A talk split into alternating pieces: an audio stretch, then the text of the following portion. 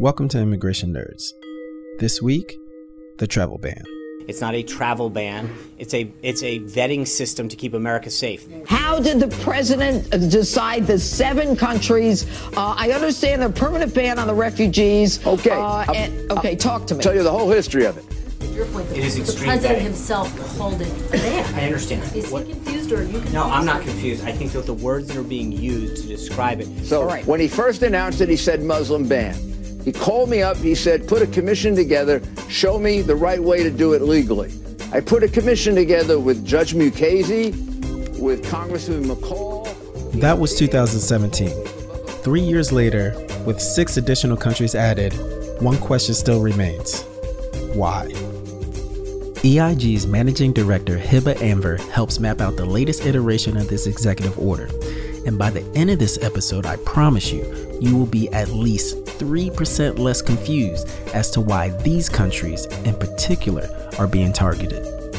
I'm Ian Gaines. Come join us beyond borders. The Trump administration is expanding its travel ban now to six additional countries.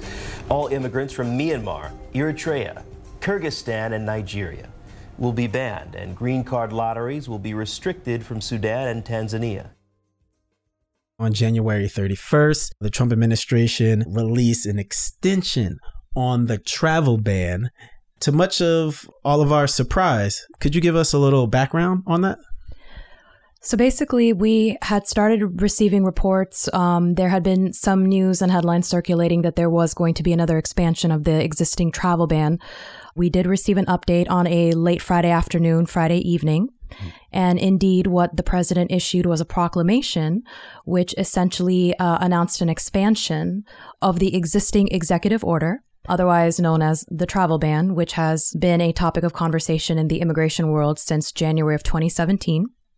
And this travel ban, or this expansion of the travel ban, implements new restrictive provisions that is going to make it more difficult for nationals of certain countries, mm-hmm. but also operates in a way that's quite different from the travel ban as we know it currently, mm. and adds six additional countries to the total list of impacted countries mm-hmm. that are essentially affected by Trump's travel bans. As you see here, most of the new countries are in Africa. The move comes after President Trump's original ban on several countries.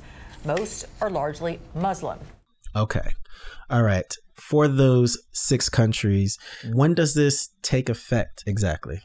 So the order is going to take effect on February 21st, which actually is at least somewhat of a heads up, unlike what had happened with the first travel ban back in 2017. But that's what we know is that it's going to take effect, I believe, at noon Eastern Standard Time on February 21st. Got it. So, in terms of this ban versus the last uh, travel ban, what is the distinction between the two? What's different? So the most notable distinction is that nationals of countries that we discussed, for nationals that are citizens of the countries that are impacted by this current iteration, are still going to be able to travel to the United States on a non-immigrant tourist visa or a business visitor visa or even a non-immigrant uh, work visa such as an H-1B. Um, you know, F1 students are not necessarily impacted by this as per the explicit language of this particular travel ban. What's different here is that this one is geared towards immigrant visas. So under the travel ban as we currently know it, one of the things that is difficult is if you're from, say, for example, one of the impacted countries such as Iran, mm. you're probably not going to get a visitor visa to come to the United States. Mm. Whereas here, you can come and visit temporarily. But if you're trying to enter pursuant to an immigrant visa, that would lead you to ultimately obtaining a green card, that is no longer permissible. Got it. Got it. So, are there any alternative options for citizens coming from these countries to travel to the United States? Well, I think in terms of immediate travel to the United States, say, for example, if you're from Nigeria, if your plan was to um, travel to the United States as an H 1B holder or an O 1 visa holder, then you should still proceed, you know, As is. as is. Um, if you intend on pursuing an employer sponsored green card once you're in the United States, say as an H-1B visa holder or an O1, you know, beneficiary, mm-hmm. you should proceed as is. If you are someone who has an approved immigrant visa, I think you need to talk to a lawyer.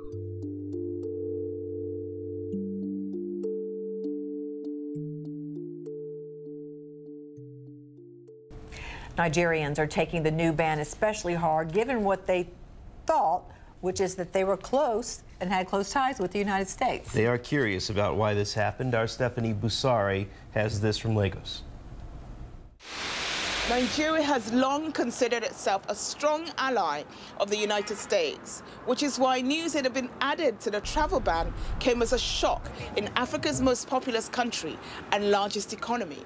So let's talk Nigeria, which piqued a lot of people's interest uh, since they are the most populated country in Africa, as well as the most advanced tech hub. How does this exclusion make sense if, as Americans, we're looking for the best and brightest to come here and work? Well, I would argue that it doesn't make sense. Um, based on what we've read, Nigeria is the U.S.'s second largest African trading partner, as you mentioned. Um, it is considered to be Africa's tech hub. I believe it's the largest economy in Africa um, and has in recent years become Africa's capital for, you know, startups, the entry of Silicon Valley companies, tech companies, that sort of thing. So what that implies is that there is a lot of potential. There's a lot of talent. There is a lot of opportunity for um, workforce mobility. But if the citizens of a particular country are made to feel unwelcome as a result of presidential proclamations or executive orders, if I was to put myself in that person's shoes, I would certainly think twice about whether or not immigrating to the United States and working even on a temporary basis was indeed a good idea. Uh, and I think that as we continue to move further and further into a global economy more so than we are right now, it's really not a good idea to have mechanisms in place that in any way curb or slow workforce mobility mm. or knowledge transfer or anything of that nature. The US is also a major trading partner with Nigeria and, and has diplomatic relations going back to the 1960s. The Trump administration has defended the expanded travel ban, saying it is important for national security and that some of these countries simply have not met US security standards. So, how long is this expected to last? Is it temporary or is it permanent? So, in theory, the travel ban is supposed to be temporary. The language in the proclamation itself suggests that this is basically temporary. Um, and the reason we say that is because the language states that the administration would lift restrictions on the added countries if they correct their deficiencies, quote unquote, and comply with global and security standards. And the criteria that the Trump administration seems to be using now uh, appears to me to be valid. What they've said is that if uh, the right technology is not being used in the passports to keep the passports uh, secure and legitimate, uh, or if the uh, anti-terrorism procedures that that government has in place do not meet U.S. standards for travel, uh, and or other things that impact U.S. security, that is how you wind up on this list. But realistically, we really have no way of ascertaining how long this ban is going to be in effect. Right. Comply with our U.S. national security standards, we could expect them being lifted from the ban. Correct? According to the text of the proclamation, that's what the administration seems to be saying. Um, I mean, it's up to you or me or our individual opinions as to whether or not that is actually going to happen. Yeah, and I out. think the requirement, just the correction of deficiencies or what have you, in and of itself, has the potential to be a bit vague or fluid. Absolutely.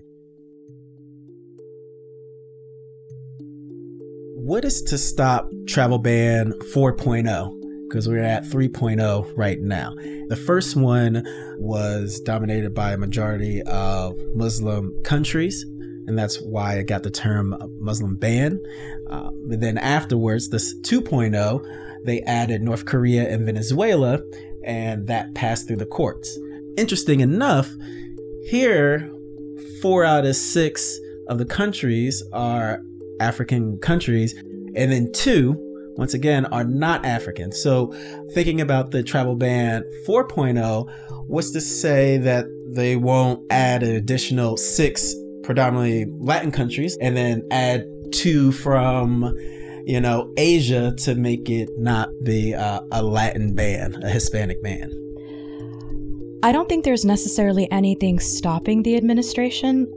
And I think that, you know, folks probably have their own individual opinions about the motivation behind which countries are impacted and how the administration selects the countries. I think that the administration references security related reasons. Right. So, without commenting too much on mm-hmm. the administration's motivations, to your question about what's to say we won't see a travel ban 5.0 or 6.0, I mean, I think it's a possibility. I think that when you are issuing executive orders from the perspective of national security, then that is a very fluid concept hmm. that could potentially be used to justify additional expansions, additional restrictions, so on and so forth. I only promised 3%.